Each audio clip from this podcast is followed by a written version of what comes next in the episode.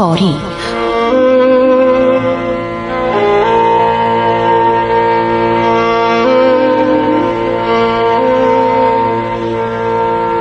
کاری از گروه جوان و اندیشه رادیو جوان.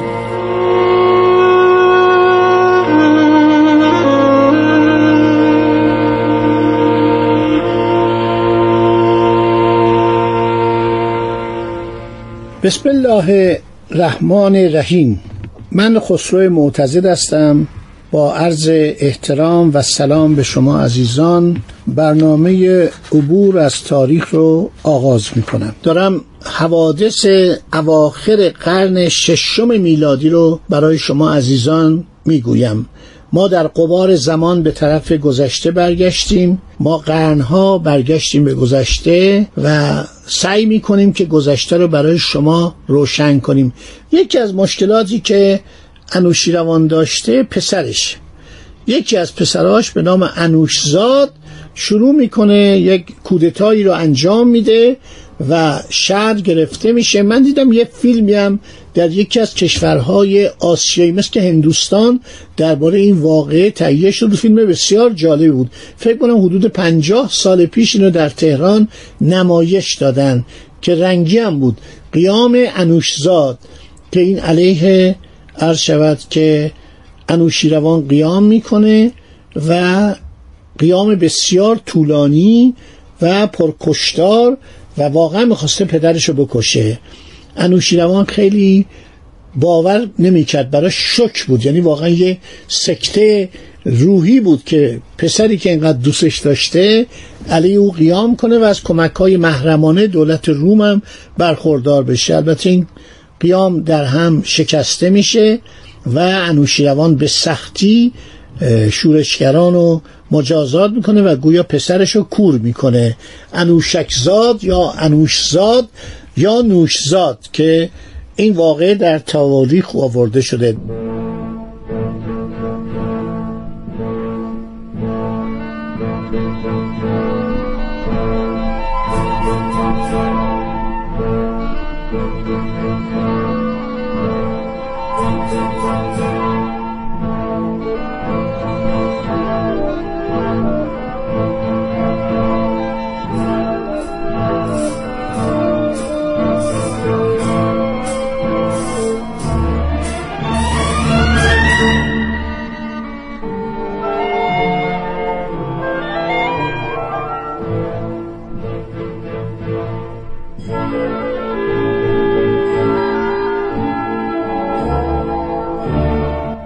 می‌خوایم از شخصی به نام هرمز هرمز چهارم نام ببریم که یکی از پادشاهان آخری سلسله ساسانیان بوده.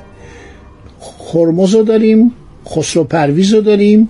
یک دوره کوتاه اشغال تخت سلطنت به وسیله وهرام چوبین رو داریم که ارتشتاران سالار یعنی فکر کنید field marshal ایران بود و این یک سال به نام بهرام ششم بر تخت سلطنت نشست که مردم ایران نپذیرفتن او رو و نظامیان قبولش نداشتن و سعی می‌کرد خودشو از اولاد ساسانیان وانمود کنند علیه هرمز قیام کرده بود و این قیام رسید به دوران خسرو پرویز که حالا من براتون تعریف می‌کنم. خسرو انوشیروان چند پسر داشت که مادر همهشان از مردم عادی یا کنیز بودند غیر از هرمز که پس از او به پادشاهی رسید.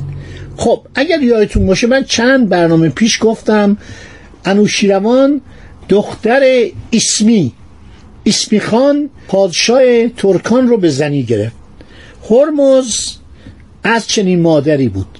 یعنی مادر هرمز دختر خاقان ترک بود و مادر مادرش هم ملکه بود. بنابراین پدر یعنی خسرو انوشیروان تصمیم می‌گیره او را پس از خود به پادشاهی منصوب کنه. من براتون گفتم که رسم تعیین ولیت در دوران ساسانیان نبود. شاید ابتدا بوده یعنی در زمان اردشیر پاپکان.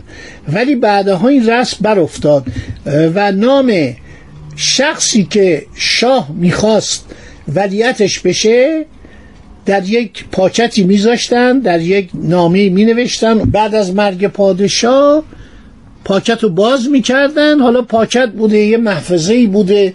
چون اون موقع که فکر می‌کنم کاغذ از چی می اومده ایرانیا کاغذ رو نمی‌تونستن استفاده کنن یا بسازن. احتمالا کاغذ از چین می اومده برای اینکه ما کتابی هم به نام سوور ملوک الفرس که بوده روی کاغذ بوده. کاغذ خیلی عالی ابریشمی.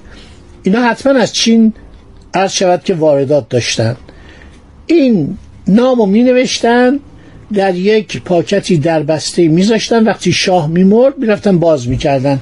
که دیگه بزرگ فرماتار بزرگ فرماتار یعنی نخست وزیر و ارتشداران سالار که فرمانده کل قوا بود موبدان موبد و سایر بزرگان بشینن و شاه رو انتخاب کنن که آقا این بهتر یا اون. این که حتما بچه بزرگتر پادشاه بشه در اون زمان نبود. چون می‌گفتم ممکنه بچه بزرگتر دیوانه باشه مریض باشه. حالا هرمز رو این پیشنهاد می‌کنه. میگه آقا این مادرش هم خاقان ترک دختر خاقان ترکه.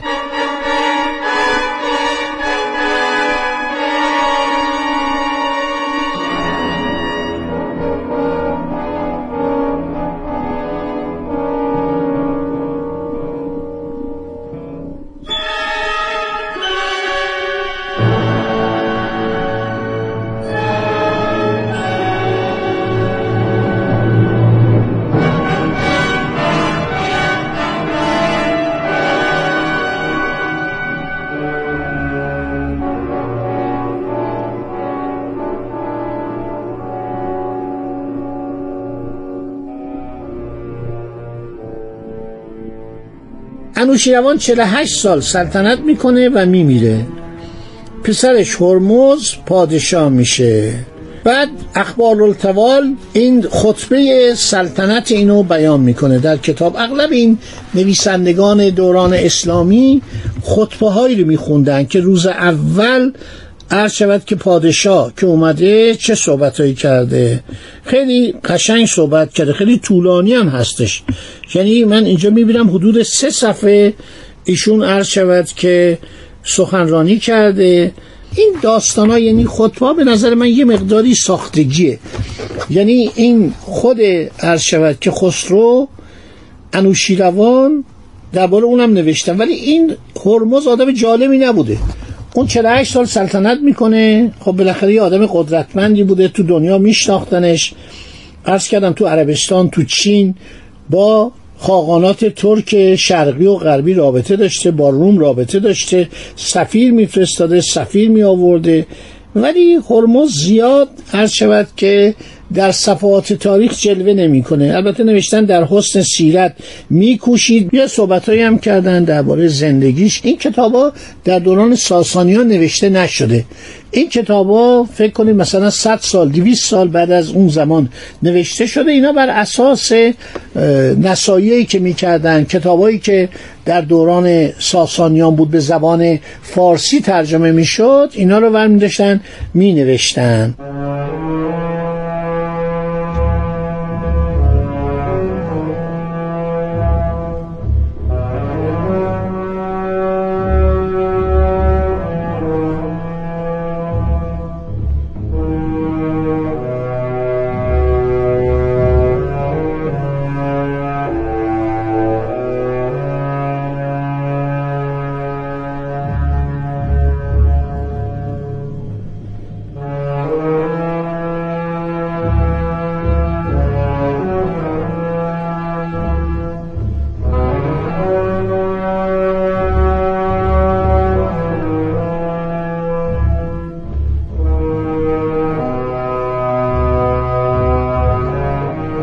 خیلی ازش تعریف کرده اخبار التوال ولی اینطور نیست. مثلا جنگ که شروع میشه در سال یازدهم سلطنتش پادشاه ترکان پیش میاد و خود رو به هرات میرسونه. کارگزاران هرمز از اون شهر بیرون می‌کنه. از سوی مغرب هم امپراتور روم تا نزدیک نصیبین پیش میاد که شهرهای آمد و میافارقین و دارا و نصیبین رو بازپس بگیره. آمد رو باید خون آمد. چون علامت سکون داره. رو دال من اشتباه خوندم. شهر آمد. شهر آمد که در همین عرض شود که قسمت سوریه کنونی باید باشه. از سوی ارمنستان پادشاه خزر پیش آمد. در آذربایجان پیشروی کرد. لشکرها را در آن سرزمین فرستاد. این اول از قیصر روم میگه آقا بیا با هم صلح کنیم. یه امتیازاتی میده. بعد میرن با شاه خزران میجنگن. شاه خزران عرض کردم که اینا مرتب حمله می‌کردن. از آن سوی دریای کاسپی یا دریای خزر می و آتروپاتگان ماد کوچک یعنی آذربایجان رو به باد قارت می گرفتن وقتی من صحبت از آتروپاتن می کنم یعنی شما در نظر بگیرید که آران و آلبانیام جزو ایران بوده. آران یعنی کجا؟ یعنی قفقاز که بعد شد آلبانیا. در طول تاریخ آران آلبانیا خانات قفقاز اینا همه جزو استانهای شمال غربی ایران بوده. خب دوستان ما دیگه بعد از این با هرمز سر کار داریم. یه هرمز است و یه خسرو پرویز و بعدم دوازده تا پادشاه در ظرف چهار سال. یعنی این جام عرض شود که ساسانیان پر شده. یعنی دولت ساسانی انباشته از پول انباشته از فساد مالی انباشته از ارتجا و واپسگرایی انباشته از یک سری سنن قدیمی مثلا بی سواد نگه داشتن مردم.